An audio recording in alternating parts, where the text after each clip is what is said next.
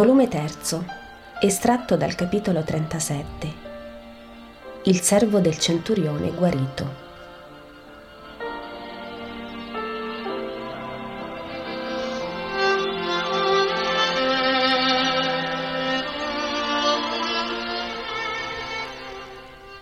Venendo dalla campagna, Gesù entra in Cafarnao.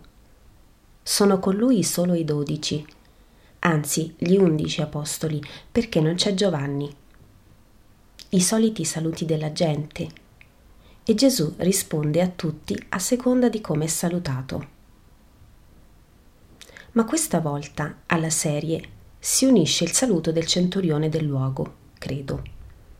Lo saluta col suo Salve maestro, al quale Gesù risponde col suo Dio venga a te. Il romano prosegue, mentre la folla si accosta curiosa di vedere come va l'incontro. Sono più giorni che ti aspetto. Tu non mi riconosci fra gli ascoltatori del monte. Ero vestito da cittadino. Non mi chiedi perché ero venuto? Non te lo chiedo. Che vuoi da me? L'ordine è di seguire coloro che tengono assembramenti perché troppe volte Roma dovette pentirsi di avere concesso riunioni di apparenza onesta. Ma vedendo e udendo, ho pensato a te come... come... Oh, ho un servo malato, Signore. Egli giace nella mia casa, nel suo letto, paralizzato da un male nelle ossa e soffre terribilmente. I nostri medici non lo guariscono. I vostri, che ho invitato a venire perché sono mali che vengono dalle arie corrotte di queste regioni e voi li sapete curare con le erbe del suolo febbricoso della sponda, dove stagnano le acque prima di essere bevute dalle arene del mare, si sono rifiutati di venire. Ne ho dolore perché è un servo fedele. Io verrò e te lo guarirò. No, Signore, non chiedo che tu faccia tanto sono pagano, sudiciume per voi. Se i medici ebrei temono contaminarsi col porre piede nella mia casa, con più ragione essa è contaminazione a te che sei divino. Io non sono degno che tu entri sotto il mio tetto. Ma se tu dici da qui una sola parola, il mio servo guarirà, perché tu comandi a tutto quanto è. Ora, se io, che sono un uomo sottoposto a tante autorità, la prima delle quali è Cesare, per cui devo fare, pensare, agire come mi è comandato, posso a mia volta comandare i soldati che ho sotto il mio comando, e se dico ad uno va, all'altro vieni, e al servo fa questo, uno va dove lo mando, l'altro viene perché lo chiamo, il terzo fa quello che dico. Tu, che sei chi sei, sarai tosto obbedito dalla malattia ed essa se ne andrà. Non è un uomo la malattia, obietta Gesù. Neppur tu sei un uomo, ma sei l'uomo. Puoi dunque comandare anche agli elementi e alle febbri, perché tutto è soggetto al tuo potere. Dei maggiorenti di Cafarnao prendono in disparte Gesù e gli dicono: Egli è romano ma tu ascoltalo perché è uomo da bene che ci rispetta e ci aiuta. Pensa che ha fatto fabbricare proprio lui la nostra sinagoga e tiene rispetto ai suoi soldati perché non ci sbeffeggino nei sabati. Fagli dunque grazia per amore della tua città, a ciò egli non resti deluso ed irritato, ed il suo amore si volga in odio per noi. E Gesù, ascoltati questi e quello, si volge sorridendo al centurione dicendo Va avanti, che vengo. Ma il centurione torna a dire No, signore, io l'ho detto, molto onore sarebbe se tu entrassi sotto il mio tetto, ma non merito tanto. Di solo una parola e il mio servo sarà guarito. E sia, va con fede. In questo istante la febbre lo lascia e la vita torna alle membra fa che alla tua anima pure venga la vita. Va. Il centurione saluta militarmente e poi si inchina e se ne va. Gesù lo guarda andare e poi si rivolge ai presenti e dice In verità vi dico che non ho trovato tanta fede in Israele. Oh, è pur vero. Il popolo che camminava nelle tenebre vide una grande luce. Sopra coloro che abitavano nell'oscura regione di morte la luce è spuntata. E ancora, il Messia, alzata la sua bandiera sulle nazioni, le riunirà.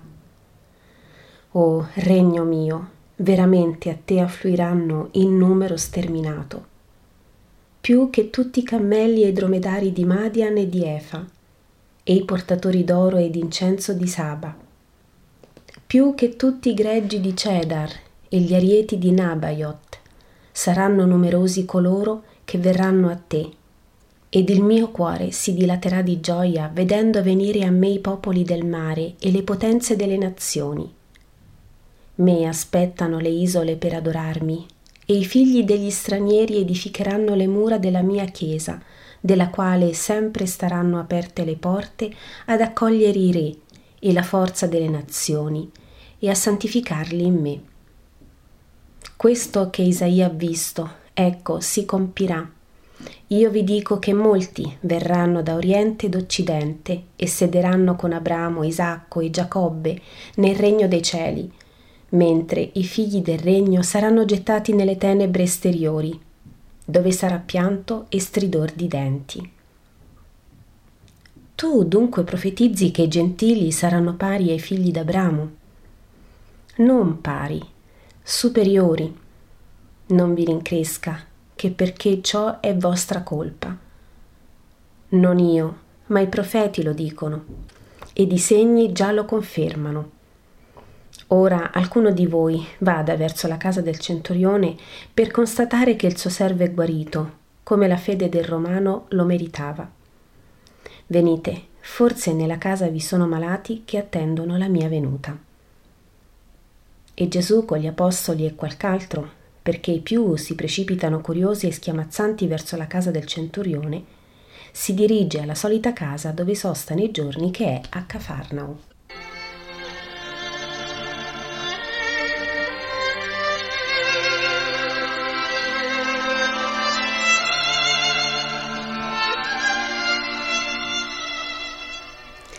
Estratto dal capitolo 38.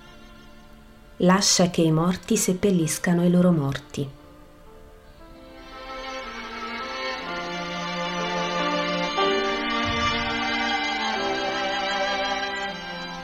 Vedo che Gesù si dirige con i suoi undici, perché manca sempre Giovanni, verso la riva del lago.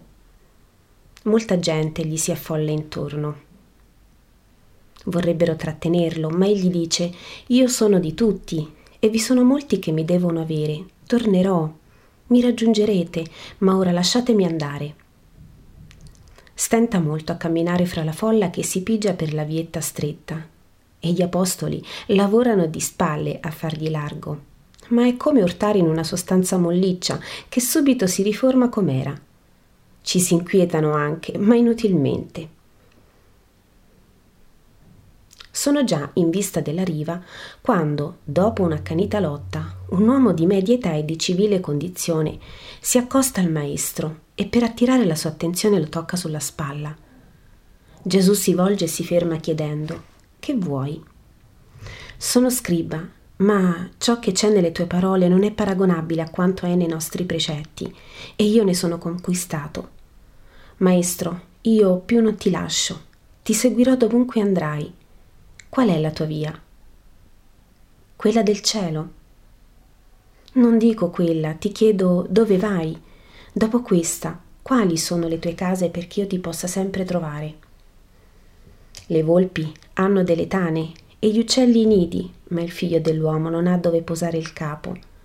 Mia casa è il mondo, là dovunque vi sono spiriti da istruire, miserie da sollevare, peccatori da redimere ma dappertutto allora.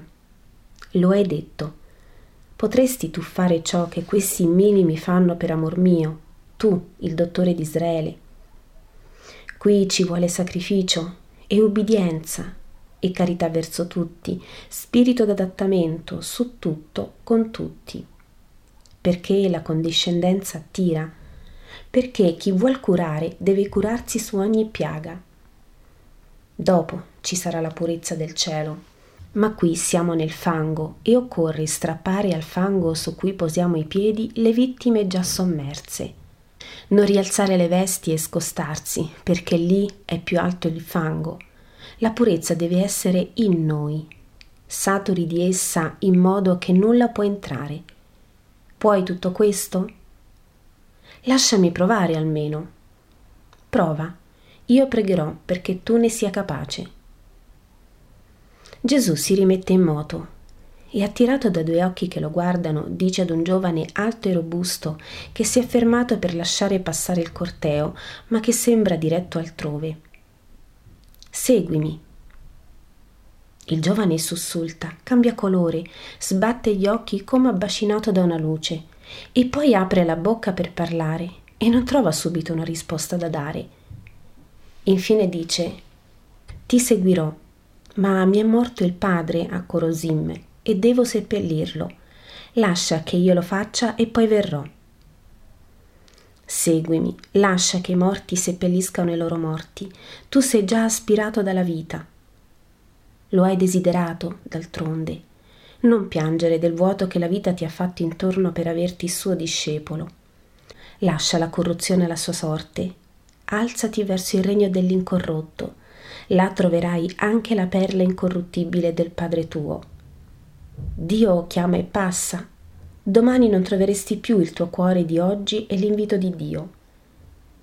Vieni, va ad annunziare il regno di Dio.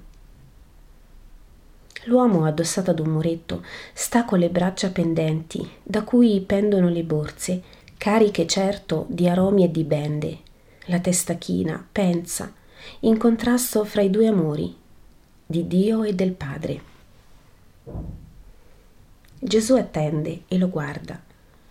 Poi afferra un piccolo e se lo stringe al cuore dicendo, Di con me. Io ti benedico, Padre, ed invoco la tua luce per coloro che piangono fra le nebbie della vita. Io ti benedico, Padre, ed invoco la tua forza per chi è come pargolo bisognoso di chi lo sostenga. Io ti benedico, Padre, e invoco il tuo amore perché smemori da ogni altra cosa che non sia te tutti coloro che in te troverebbero e non sanno crederlo, ogni loro bene, qui e nel cielo. E il bambino, un innocente sui quattro anni, ripete con la sua vocetta le parole sante, con le manine tenute strette in preghiera dalla destra di Gesù, che le tiene al polso grassottello come fossero due steli di fiori. L'uomo si decide, dà ad un compagno i suoi involti e viene a Gesù, che pone a terra il bambino dopo averlo benedetto e abbraccia il giovane, procedendo così per confortarlo e sostenerlo nel suo sforzo. Un altro uomo lo interroga. Io pure vorrei venire come quello, ma prima di seguirti vorrei accomiatarmi dai parenti. Me lo permetti? Gesù lo guarda fisso e risponde Troppe radici sono conficcate nell'umano. Svellile e, se non ci riesci, rescidile. Al servizio di Dio si viene con spirituale libertà. Nulla deve fare laccio a chi si dona. Ma Signore, la carne e il sangue sono sempre carne e sangue. Giungerò lentamente alla libertà che dici. No, non lo faresti mai più. Dio è esigente così come è infinitamente generoso nel premiare. Se vuoi essere discepolo bisogna abbracciare la croce e venire, altrimenti si sta nel numero dei semplici fedeli. Non è una via di petali di rose la via del servo di Dio, ed è assoluta nelle sue esigenze. Nessuno che abbia messo la mano all'aratro per arare i campi dei cuori e spargervi il seme della dottrina di Dio può più volgersi indietro per osservare ciò che ha lasciato e ciò che ha perduto, ciò che poteva avere seguendo altra via comune.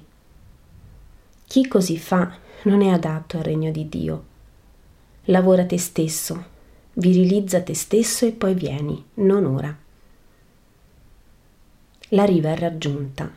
Gesù sale sulla barca di Pietro, al quale mormora qualche parola.